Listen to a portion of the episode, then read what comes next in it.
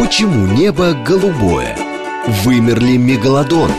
Существует ли жизнь за пределами Земли?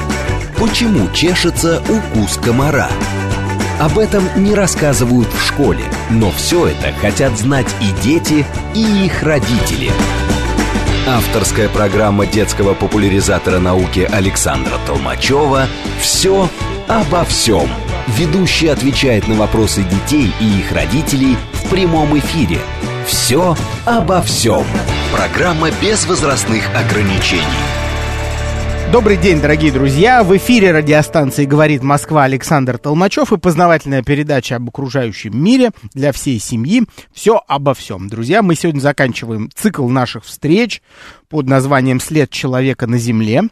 И сегодня, собственно, наша тема такая заглавлена «След человека на Земле». То есть какой след человек уже оставил на нашей планете. Будем говорить сегодня, подводя итоги обо всех этапах развития человечества, такой глобальный у нас эфир. Попытался я за один час попытаться э, подвести итоги э, наших с вами бесед, которых вышло порядка 20, то есть как 20 часов вместить в один час. Вот этим я, собственно, занимался, готовясь к, к нынешнему эфиру. Итак, след человека на Земле. Сегодня мы обсуждаем э, итоги существования э, человека на нашей планете, к чему это привело. Вот, и что ожидает нашу планету в дальнейшем. И вот э, в ходе всего этого нашего цикла 20-часового, даже более того, я пытался донести мысль до наших дорогих слушателей о том, что причины серьезных изменений э, в природе, которые причинил и причиняет человек, следует искать в глубокой древности, в первую очередь, в, в глубокой древности, в древнекаменном веке, который и носит название пале палеолит, и начался где-то он условно э, два с половиной миллиона лет назад, когда э, человек э, вел образ жизни охотников и собирателей, и а, в силу того, что, будучи охотником и собирателем, то есть, ну, давайте чуть подробнее, чем занимаются охотники и собиратели? Они отправляются в лес, Почти каждый день, как правило, это делают э, и те, и мужчины, и женщины, для того, чтобы э, раздобыть себе пищу, да, добыть себе еду. Мужчины, как правило, занимаются охотой,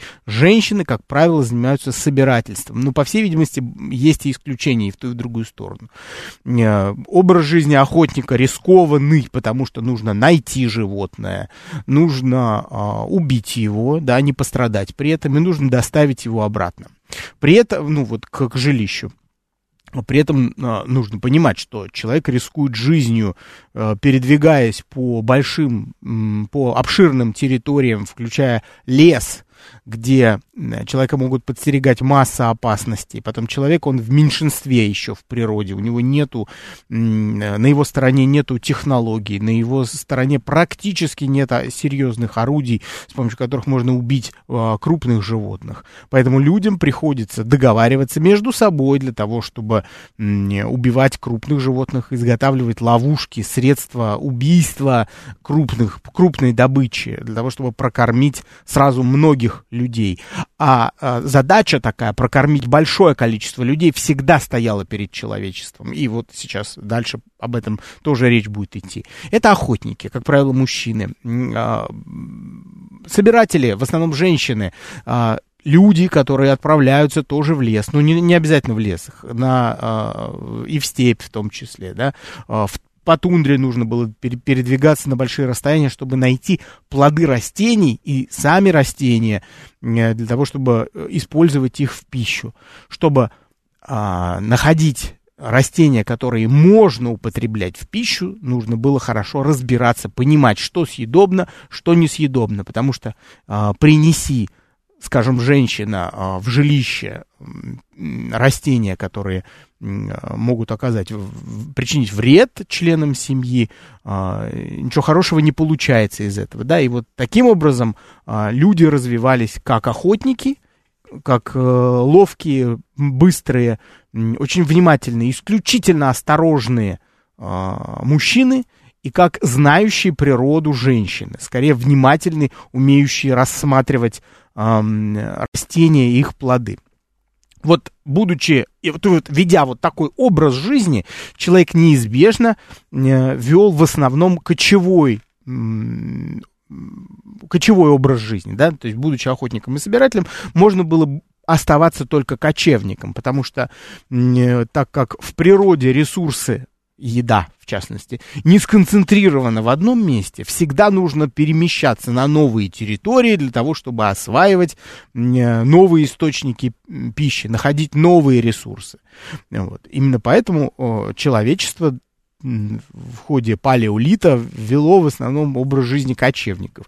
За счет этого, благодаря этому, человек современного типа довольно быстро распространяется по всему земному шару, и там, где можно, оказывается, пройти пешком, где и где не лежит ледник, где нету э, воды, да, человек, в принципе, всю сушу э, заселяет. Конечно, плотность заселения людьми э, планеты была не такой, как сейчас. Разумеется, людей было гораздо меньше, и э, продолжительность жизни была значительно меньше. Э, почему? В силу тех опасностей, которые подстерегали человека, в силу тех рисков, которые э, подстерегали человека в ходе вот э, их жизни, в ходе жизни человека. И вот Э, два с половиной миллиона лет, как я сказал, э, назад начинается палеолит. И э, заканчивается он так называемой неолитической революцией, о которой я очень коротко расскажу прямо сейчас, потому что соответствующий эфир у нас был на, на эту тему уже с вами. Человечество переходит к земледелию и животноводству, к сельскому хозяйству. Что это значит для человечества? Это сильно упрощает образ жизни человека. Человек получает возможность осесть на одном месте и, ну, почти без ограничений увеличивать численность своей общины. Что это значит? Это значит, что у человека на одном месте, там, где он живет постоянно, всегда есть еда. Почему? За счет чего?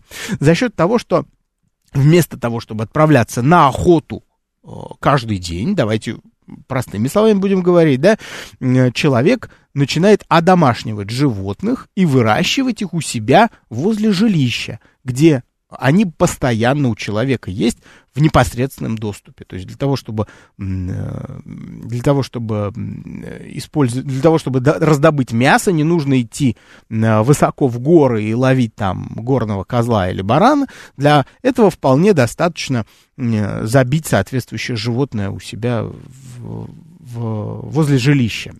Это исключительно здорово, потому что тут во-первых, у человека освобождается масса свободного времени, вот, который человек, разумеется, занимает как, какой-то новой задачей. Как, что это за задача? Это задача, называется, уход за, за животным, изучение повадок животного, расширение территорий для пастбищ, на которых пасутся животные. Это про животноводство, такая э, революция, так называемая, происходит около 12 тысяч лет назад. Вот, она начинается, в чело... начинается на нашей планете в этот период, заканчивается она на самом деле в шестом, седьмом тысячелетии до нашей эры, когда э, появляются первые крупнейшие цивилизации, Древний Египет, Древний Китай, э, и они, эти цивилизации начинают процветать э, за счет того, что э, и сельское хозяйство, и животноводство позволяют э, человеку уже совсем современного типа прокормить большое количество людей, прокормить, прокормить э, э, население целых городов и государств. И государства берут на себя древние государства, я, разумеется, имею в виду, берут на себя важнейшую роль а, кормить свое население, обеспечивать его а, питанием, в то время как обеспеченные питанием люди, граждане, могут занять себя чем-то еще, что по по позволит им купить эту еду а, у государства. Э, в частности, заняться, например, ремеслами. И э, в тот же период возникает, возникает э, первая мифология, представление о мире человека начинает меняться. Почему? Да потому что у него освобождается время для того, чтобы изучать все, что происходит вокруг него, э, составлять какую-то собственную картину мира, которая позволяет ориентироваться, влиять на мир, как человек считает. Возникают мифы и легенды, э, связанные с природой вокруг, когда человек э, наделяет э, душой, например, землю, солнце, море, то есть те ту природу, которая не только его окружает, а ту природу, которая обеспечивает его ресурсами. То есть для того, чтобы повлиять, скажем, на небо, чтобы оно обеспечило там больше дождя, человек, веря, больше влаги в почву попадет, соответственно, лучше будет урожай, человек Э, придумывает божества, которым можно приносить жертвы, которые в благодарность за это э, человека не забудут и обеспечат его соответствующими ресурсами. Там, дадут воды, рыбы, э, растительности, питательный максимум, и, например, падеж скота не, не, не случится, да, то есть животные домашние не будут умирать. Как пример, разумеется. Таким образом, а, человечество движется к тому, что а, увеличение численности населения в городах за, начинает зависеть от количества территорий, которые освоены человеком. Что же такое за территории, которые человек осваивает? Это территории, на которых, во-первых, произрастают сельскохозяйственные растения, которыми можно кормить, э, кормить население, с одной стороны. С другой стороны, это территории, на которых пасется домашний скот. И то, и другое. А, более того, растительность, ну, например, злаковые, которые человек начинает выращивать возле своего дома, используя, возле своего, да, жилища, используя при этом э, средства удобрения, например, в Древнем Египте, мы знаем, э, э, разливы Нила, происходившие раз в год, выносили много плодородного ила, который можно было просто собирать непосредственно с земли и относить туда, где растут сельскохозяйственные растения ил, который выходил из реки Нил, он был исключительно плодородным, и он позволял собирать урожай в течение всего года по нескольку раз. А, вот э, таким образом человек просто расширял территории, на которых росли сельскохозяйственные растения, и таким образом увеличивал урожай еще и еще, благодаря чему можно было прокормить еще и еще больше людей. Таким образом начинали формироваться первые цивилизации. Вот, казалось бы, хорошая история, интересная, и она скорее говорит об успехе человека на нашей планете. Давайте теперь задумаемся, что с природой происходило э, в, это, в, в момент э, развития цивилизации. Да дело в том, что человек, оставшись на одном месте и перестав кочевать с одного места на другое, он начал, как я уже сказал, увеличивать территории э, на которых он живет, на которых он выращивает а, растения свои, на которых пасется его скот. В результате этого он стал фактически забирать у природы, забирать у э, животных, которые обитают вокруг него, эти территории, отнимать и превращать их в бесплодные в бесплодные почему? Да потому что а, домашний скот вытаптывает, вытаптывает а, открытые пространства и превращает их в неживые. В дальнейшем а, эта почва выветривается, и на такой земле уже больше ничего не растет. На этом месте появляется пустыня. На эту пустыню уже точно никто не придет. И люди в пустыне не живут. Вот. Даже вот, вы можете мне возразить, как же так, в Египте пустыня, да, человек там все равно живет. Да ничего подобного. Человек-то, вот в частности, древние египтяне насел... Э, заселяли в основном берега Нила, там, где как раз пустыни-то никакой нет. И благодаря Илу, который выносит эта река, вполне можно э, существовать и, и, и совсем не голодать, и не страдать, потому что есть всегда пресная вода э, довольно чистая, поскольку с гор она течет. И помимо этого есть э, ил тот самый, который удобряет почву, есть чем питаться. Так вот, человек фактически превращает те территории, которые он э, захватывает, в бесплодные земли. И вот этот процесс, э, начавшись в неолитическую революцию, продолжается и по сей день, сильно усугубляясь, то есть становится э, хуже. В каком смысле? Да в таком смысле, что человек, завоевывая территории для, скажем, э, того, чтобы строить новые города, точно так же э, вырубает лес, э, для того, чтобы строить новые дороги, уничтожает э, земли, на которых существовали э, в течение многих миллионов лет животные, разрушает экологические системы, думая в первую очередь о об удобстве населения, об удобстве самого человечества.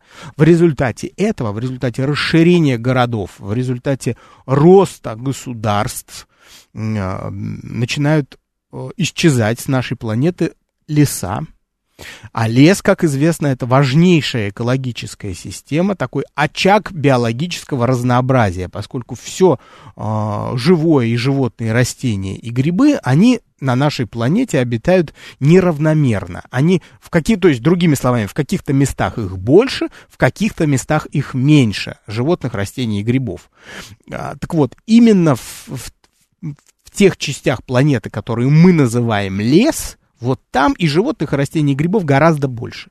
И вот именно на леса, как видите, человек покусился для того, чтобы, во-первых, создать новые территории для э, высаживания сельскохозяйственных растений. Это раз. Э, два, для того, чтобы пасся скот, э, для того, чтобы человек жил, это уже три и четыре для того, чтобы построить дороги, сообщения между городами.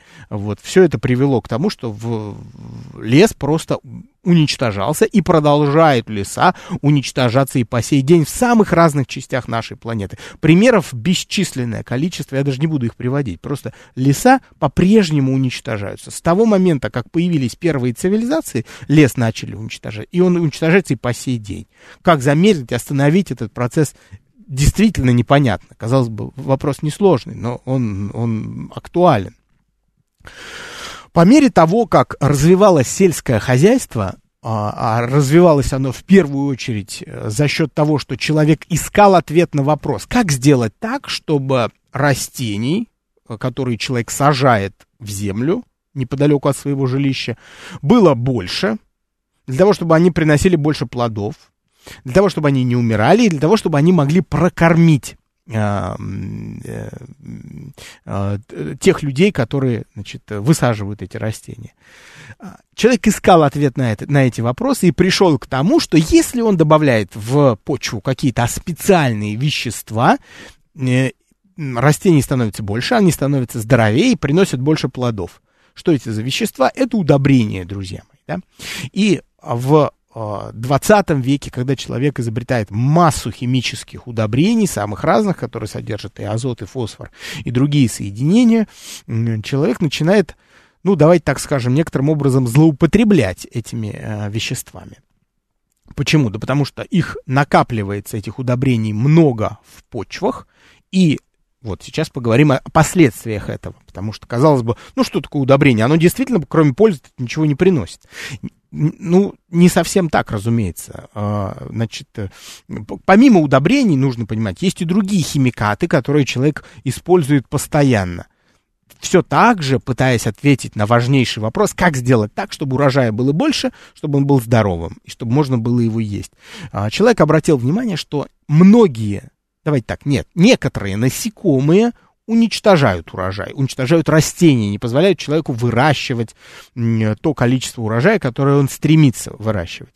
Поэтому человек начал бороться с этими насекомыми, используя так называемые инсектициды, химические вещества, которые нужно наносить либо на уже зрелое растение, либо прямо на семена наносить, а, для того, чтобы все органы будущего растения содержали в своем составе эти химические вещества, и для того, чтобы насекомые не поедали это зрелое растение и его плоды в дальнейшем.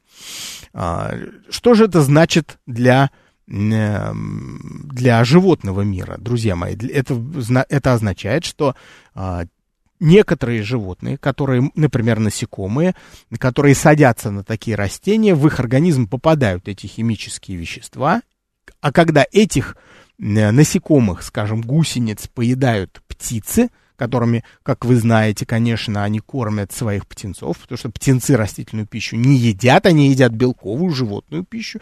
Получается так, что в организм насекомых и в организм птиц тоже могут попадать химические вещества, которые человек наносит на э, сельскохозяйственные растения. Помимо этого, есть еще одна проблема, которая была как бы под спудом была и незаметна. Дождь, который вымывает из сельскохозяйственных, сельскохозяйственных угодий э, удобрения, содержащие азот и фосфор, а, выносит их, вот эти химические вещества, в реки, а из рек они попадают в моря. Об этом я много рассказывал. Попавшие в моря, в озера, в океан, удобрения, содержащие, опять же, азот и фосфор, вызывают обильное цветение в э, водоемах. Что значит э, ин, обильно интенсивное цветение? Это значит, что микроскопические водоросли, которые, то, которые тоже обитают и в воде, как вы знаете, которые являются источником кислорода для животных, которые обитают в водоемах, э, они начинают интенсивно потреблять э, эти удобрения, которые попали в воду что происходит с растениями, когда они потребляют удобрения? Они начинают размножаться интенсивно и прекрасно себя чувствовать, казалось бы. А, в перспективе растений, вот этих микроскопических, в водоемах становится все больше и больше, водоемы начинают цвести. Что это значит? Это значит, что вода в них, вот в пресных в частности, вы, конечно, видели летом такие, такие водоемы, вода в которых буреет и зеленеет, такая зеленовато-бурая мутная вода. Значит, э, ну, разумеется, а, ничего хорошего это не причиняет водоему, потому что вода в э, в озерах, в реках, в морях и в океанах должна быть все-таки прозрачной. Почему? Потому что сквозь нее должен проходить свет, который без которого невозможен фотосинтез в растениях, которые обитают в этих водоемах.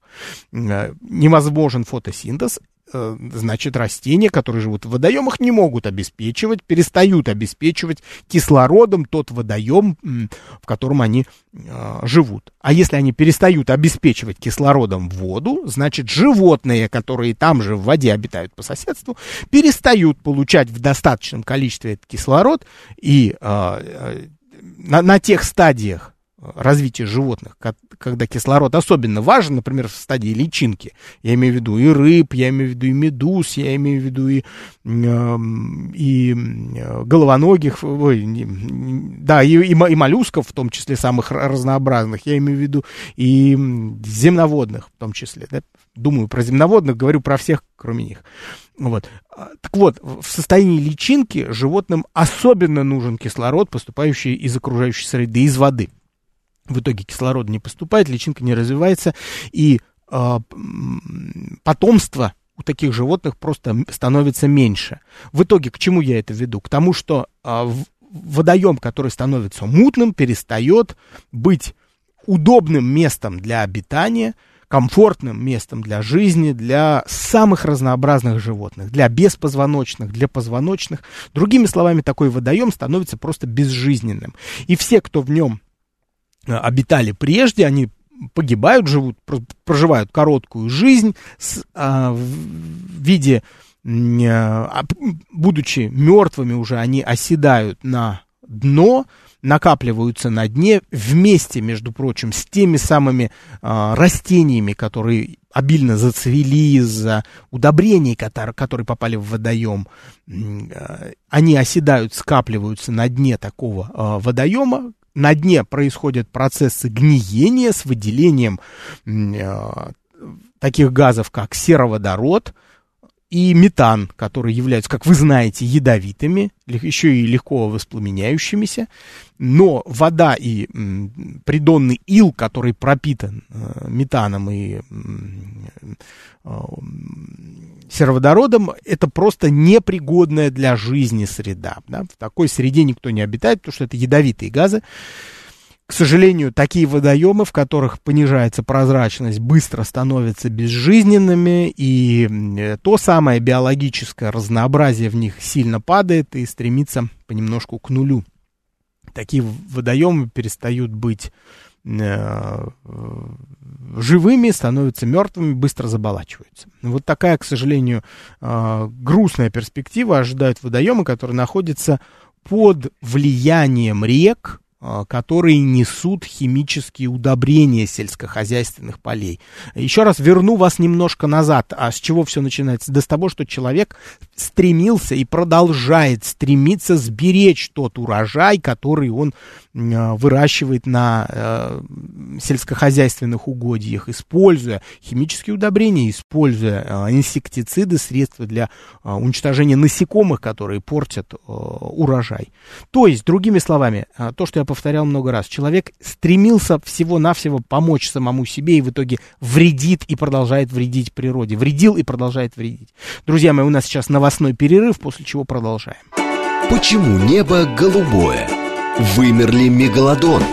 Существует ли жизнь за пределами Земли? Почему чешется укус комара? Об этом не рассказывают в школе, но все это хотят знать и дети, и их родители. Авторская программа детского популяризатора науки Александра Толмачева «Все обо всем». Ведущий отвечает на вопросы детей и их родителей в прямом эфире. «Все обо всем». Друзья мои, это Александр Толмачев. Все обо всем. Мы с вами сегодня беседуем о следе человека на Земле. Это итоговый эфир а, нашего одноименного цикла «След человека на Земле». И мы с вами до перерыва говорили о том, от чего страдают, собственно, океаны, да, и говорили про удобрения, которые попадают в океан и причиняют вред а, живым а, организмам, в результате чего жив, животные исчезают в океане, исчезают э, растения, опять же, сначала микроскопических растений становится больше, в дальнейшем меньше. А, но есть и другая проблема, которая, которая актуальна для Мирового океана и вообще для самых разных водоемов. Это чрезмерный вылов рыбы. Дело в том, что в 20 веке случился случилось вот иначе как разграблением океанов нельзя назвать эту ситуацию, когда а, рыбы в дикой природе вылавливалось такое непомерное количество, в частности, на 60-е и 70-е годы прошлого века приходится вот такой, такой подъем а, вылова рыбы, который в итоге закончился тем, что а, рыбы рыба, которая э, просто численность ее сильно сократилась, перестала размножаться и не смогла восполнить те э, потери, которые были ей причинены, да, и в итоге просто рыбы физически становится меньше в океане. Вот, человек, по, причина в чем? Вероятно, человек воспринимает и воспринимал, и сейчас воспринимает, возможно, э, океан как а, такую очередную полку в, в своей кладовке, на которой все все время само появляется. Вот ты берешь с этой полочки что-то, а там что-то появилось снова. Вот, и у человека всегда было такое отношение к океану, что можно брать без ограничений оттуда. В итоге выяснилось, что ограничения все-таки есть. Ресурс этот э, возобновляемый, но не сразу, да, то есть нужно очень много времени, прежде чем э, численность рыб промысловых, она возобновится, вернется к прежним цифрам, а возможно и не вернется теперь уже никогда, учитывая, что э, сама среда, в которой рыба размножается, уже не та, в которой она размножалась в далеком прошлом, поскольку сама экология океанов сильно изменилась, вряд ли в таком изменившемся океане смогут восстановиться восстановиться, сможет восстановиться та рыба, которая, а, численность которой так сильно снизилась под э, воздействием вылова интенсивного. Помимо того, что человек фактически себя лишает э, морепродуктов, да, рыбы, он лишает, конечно, пищи э, обитателей океана. В океане живут, помимо, э, помимо хищных рыб, которые охотятся на рыб помельче, живут еще, живет еще масса млекопитающих, вот, которые в, буквально в пищевой цепи все связаны друг с другом. Ну вот очень простой пример, далеко даже ходить не нужно, что вылавливая э, вылавливая промысловую рыбу, человек забывает о том, что не только ему она вкусна, человек, помимо человека такую рыбу могут есть тюлени и рыбоядные касатки – и а, уничтожив фактически такую рыбу как ресурс. Человек лишает пищи э, морских млекопитающих, которые и между собой тоже находятся в серьезных взаимоотношениях, снизив численность тюленей, давайте так, ластоногих самых разных возьмем шире, э, в океане, в результате того, что просто у них меньше еды становится, человек таким образом косвенно влияет на снижение численности зубатых китов, например, касаток. Э, почему-то, потому что они питаются э, ластоногими сюда же попадают, в эту же категорию попадают крупные акулы, которые тоже питаются ластоногими, потому что одной рыбой им не прокормиться. Более того, рыбы становятся в океане меньше, а, а по итогу становится меньше и рыбы, и ластоногих. В результате этого меньше становится и крупных хищников в океане. К чему я это говорю? К тому, что та, то самое биологическое разнообразие в океане – оно оказалось снова под угрозой, под воздействием интенсивного вылова рыбы в 20 веке, в 60-е, 70-е э, годы.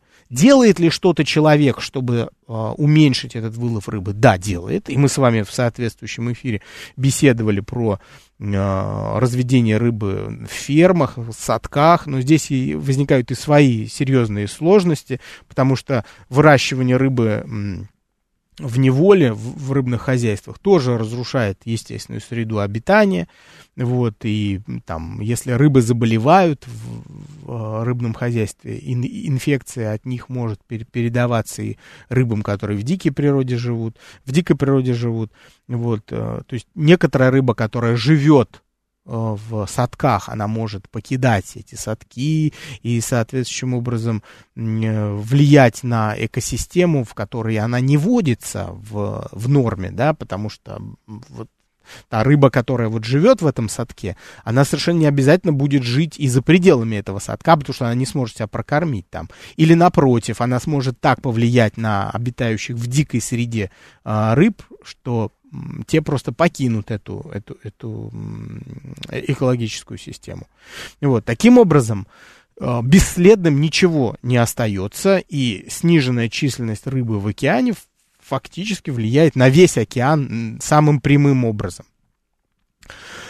Помимо этого, океаны страдают еще и от э, накопления углекислоты в атмосфере, потому что из атмосферы, как мы даже на предыдущем эфире говорили, углекислый газ проникает в океан, океан накапливает углекислый газ, и он необходим океану, разумеется, для того, чтобы э, вырабатывать питательные вещества, которые накапливают растения. Растения действительно используют, как вы знаете, углекислый газ, водоросли в частности, да, водоросли используют углекислый газ и э, энергию солнечного света для того, чтобы вырабатывать сахара, накапливать их в своем организме. Эти, э, этими растениями, в частности, сахарами, углеводами, питаются микроскопические обитатели океана, хищ, э, растительноядные, да, например, криль, частности, маленькие рачки, личинки самых разнообразных э, животных, которые в виде планктона живут прямо в толще океана. Вот они э, поедают эту растительность, и в свою очередь они становятся питанием э, для рыб, для животных фильтраторов, тех же китов, вспомните, да, которые помимо рыбы небольшой едят еще и криль обязательно, вот синие киты, там, финвалы, они фактически только крилем и питаются, Поэтому глотка у них такая узкая. Вот. То есть, другими словами, крупнейшие животные океана, питающиеся крилем, фактически питаются энергией Солнца, которая передается через растения э, в их организмы в том числе. Так вот, друзья мои, получается, что углекислый газ, проникающий в океан, крайне необходим, ну, вообще всем пищевым цепям, которые представлены в мировом океане. Что же может произойти, если этого углекислого газа станет больше? Произойдет такой процесс, который мы называем а, закислением океана. Закисление океана, на что же оно влияет? Ну, друзья, тут прям стихийное бедствие, на самом деле, как только мы с вами начинаем разбираться в этом. Дело в том, что как только вода в океане становится некоторым образом кислее, не сильно, конечно, на вкус мы это не ощутим. Наши вкусовые рецепторы не различают. Так, таких э, перепадов кислотности. Но надо, надо понимать, что даже небольшое увеличение кислотности повлияет на э, способность обитателей океана создавать а, создавать карбо, соединение карбонат кальция, который э, лежит в основе твердых тканей, таких, например, как кости, как хрящи, они тоже там есть, там тоже есть карбонат кальция, и э, створ, створки раковин, и самое главное, э, скелет э, коралловых полипов, да. Получается, что все твердые ткани напрямую зависят от кислотности океана. То есть, чем кислее океан, тем хуже структура твердых тканей. Более хрупкими становятся раковины, а если раковины становятся более хрупкими, то их легче разбить. Это значит, что хищникам легче достичь своей жертвы. Это значит, что, например, как пример привожу, двустворчатые моллюски, получившие, а, получившие, например, трещину в раковине, будут легче инфицироваться бактериями, которые обитают в окружающей среде, и погибать чаще, чем раньше это было. Вот. Погибающие микроскопические, а, в том числе организмы, в состав которых входит карбонат кальция, они тоже накапливаются, как и остальные погибшие организмы а, в результате объединения кальцием, да, накапливаются на дне океана, формируют такой вот формируют такой ковер из биологических а, биологических остатков, который подвергается разложениям бактериями с выделением тех же самых токсичных э, веществ, как э, сероводород и метан, в частности. Да. Таким образом, интенсивная гибель, массовая гибель обитателей океана неизбежно приводит к э, накоплению в нем ядовитых газов, потому что не успевает а, не успевает океан их э, переработать и э, без вреда для себя. Да, да, переработать без вреда для себя.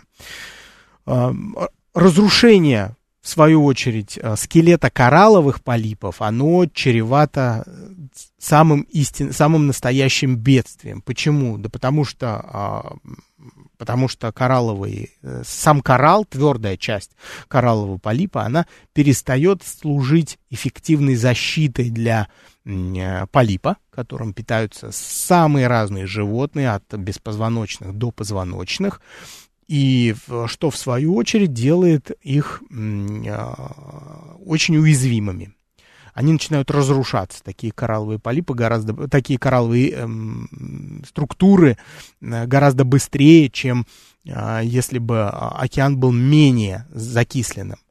Помимо этого, коралловому рифу, друзья мои, угрожает э, потепление температуры, увеличение температуры э, воды в океане. С чем оно связано? С тем, что рост температуры атмосферы, воздуха да, в атмосфере, он тоже увеличивается. Да?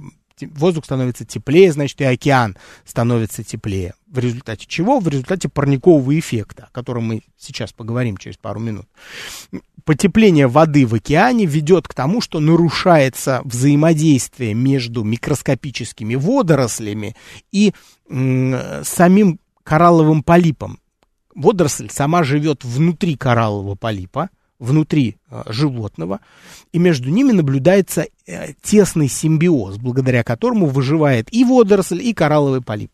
Как только такой симбиоз разрушится, то есть водоросль погибнет, то и коралловый полип быстро погибнет. Погибший коралловый полип перестанет строить коралловый риф, э, полип перестанет быть естественной пищей для позвоночных и, позвоноч... и беспозвоночных, которые обитают на коралловом рифе. А коралловые рифы, как я многократно друзья мои, рассказывал, это как лес на суше, это а, важнейший очаг биологического разнообразия, в котором живет бесчисленное количество животных и растений. А, в океане жизнь тоже неравномерно распределена. В основном она сосредоточена именно на рифах. И если а, как адвокат дьявола, да, если мы хотим уничтожить океан, то надо уничтожать рифы. И тогда мы точно уничтожим весь океан, потому что все пищевые цепи океана завязаны на э, коралловые рифы. И коралловые рифы гибнут по двум причинам. разрушаются и гибнут по двум причинам. Первое, это как раз увеличение температуры воды в мировом океане, рост, даже самый небольшой, даже небольшой, не нужно кипятить эту воду. Даже на 1-2 градуса рост вызывает массовую гибель коралловых полипов, нарушение построения ими рифа, в результате чего на рифе начинают погибать все животные, которые завязаны в пищевые, в пищевые цепи там же. Это с одной стороны, а с другой стороны риф разрушается от закисления океана. И виной всему этому человек. Углекислый газ, который поступает из атмосферы в океан, с одной стороны, а с другой стороны, он же, этот углекислый газ, он обеспечивает парниковый эффект на планете. Давайте теперь про парниковый эффект несколько слов, потому что он, через него мы э, приходим к ответу на вопрос, почему же происходит глобальное потепление. А, парниковые газы, друзья мои, такие газы, которые имеются в нашей атмосфере и имелись в ней всегда, и не только на э, Земле они есть, парниковые газы, на Венере, вон, пожалуйста, они до того разогрели атмосферу, что э, Венера считается а, планета ад, да, там температура более 400 градусов. За счет чего, казалось бы, да?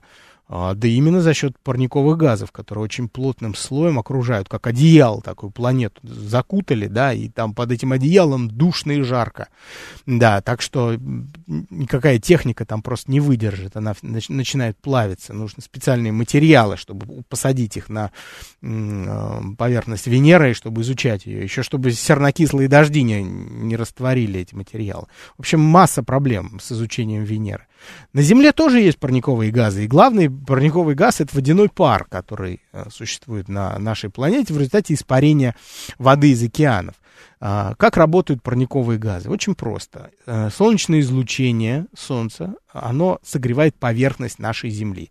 После того, как солнечный луч упал на поверхность Земли, он отражается от нее, да, все тела отражают, почти все тела, давайте так, отражают солнечный свет, и свет это должен, в принципе, улететь обратно в космос. Э, и, тепло должно у, у, у, уйти в космос, да, в космическое пространство. Но этого не происходит в результате того, что от, в атмосфере на большой высоте имеется вот этот вот водяной пар, который удерживает тепло внутри атмосферы, и, а, и способствует ее постоянному нагреванию. Помимо водяного пара, который собственно, и обеспечивает комфортную температуру для жизни, для нашего процветания на планете. Э, в атмосфере имеются и другие парниковые газы. Страшнейший парниковый газ а, метан, а, сильнейший, да, но больше всего в, на, на, в земной атмосфере именно углекислого газа среди углерод содержащих парниковых газов.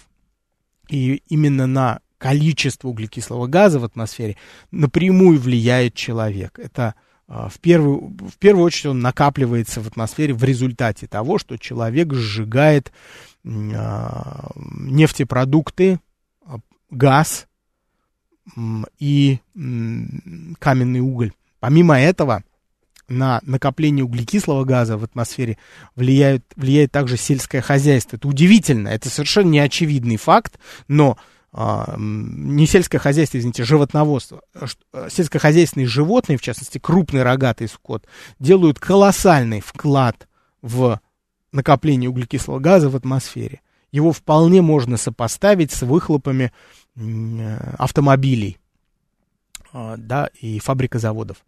Вот, то есть он стоит далеко не на последнем месте, я имею в виду э, животноводство, как фактор накопления э, углекислого газа. К чему же это ведет? Накопление а, парниковых газов в атмосфере. Ведет к тому, что атмосфера нагревается. Это происходит медленно, да, за десятилетия, это там десятые доли градуса, это не очень быстро происходит.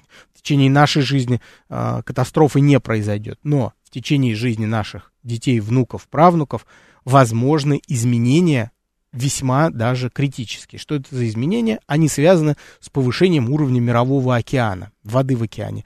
Из-за чего? Все очень просто. Из-за того, что тают ледники, из-за того, что тают Э, арктические льды и антарктические льды в том числе. Да? Что такое ледники? Ледники это замерзшая вода, то есть лед, который лежит высоко в горах, лежит там тысячелетиями, прекрасно себя чувствует. Фактически это снег, который упал когда-то на землю, не растаял, потому что высоко в горах очень холодно, растаять не, просто не получится у тебя. Ну, в прошлом не получилось растаять, да? И такой снег превращается в прессованный лед, такой голубой, очень-очень плотный. Там вообще практически нет пузырьков газа, он очень прозрачный. Вот. А в результате того, что а, атмосфера становится теплее, то, что раньше не таяло, или, так скажем, на той высоте, когда раньше не таяло в горах, таять начинает.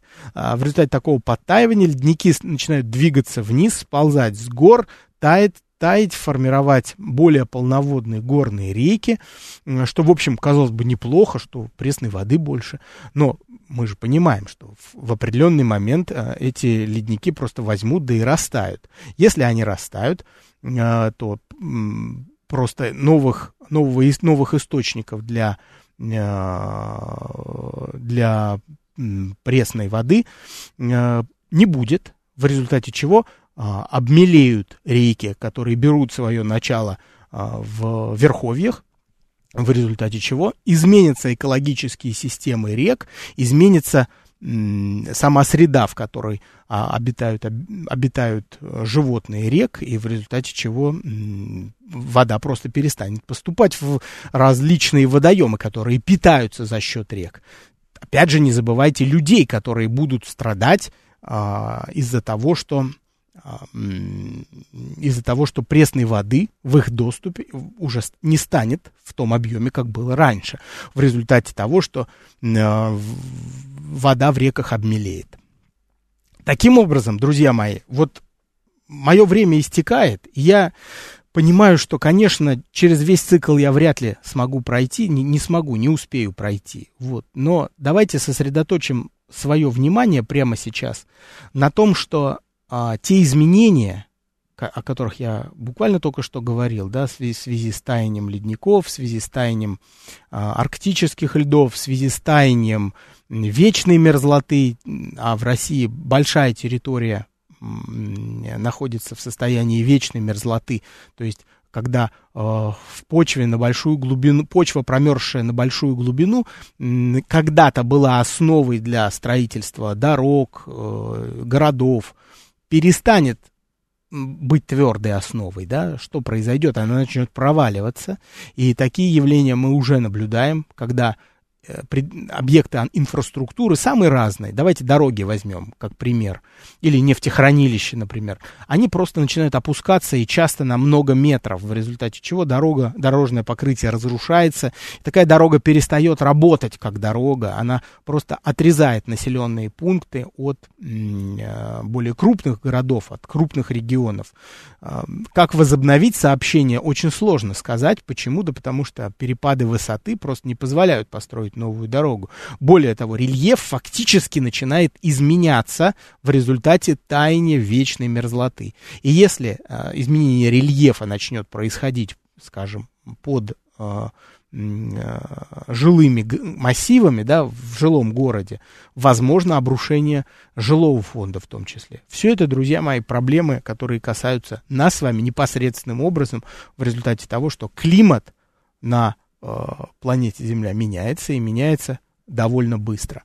Пример, который я люблю приводить в массовые, в большой аудитории, в широкой, это затопление, затопление а, островов, островных государств, в том числе уровень которых находится невысоко над уровнем моря, в частности, а, Мальдивские острова, как известно, исчезнут с лица Земли мы говорим вот в, о, о, о там 50-80 годах, да, то есть в течение 100 лет их точно уже не станет, друзья мои.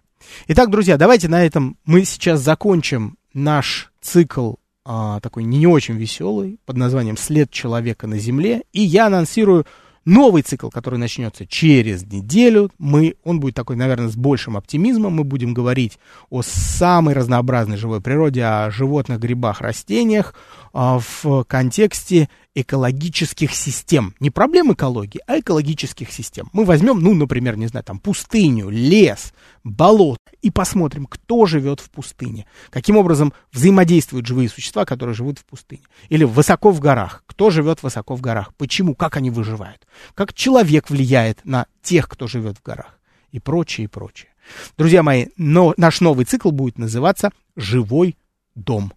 Прощаюсь на одну неделю. До свидания, друзья. Это был Александр Толмачев. Всем пока.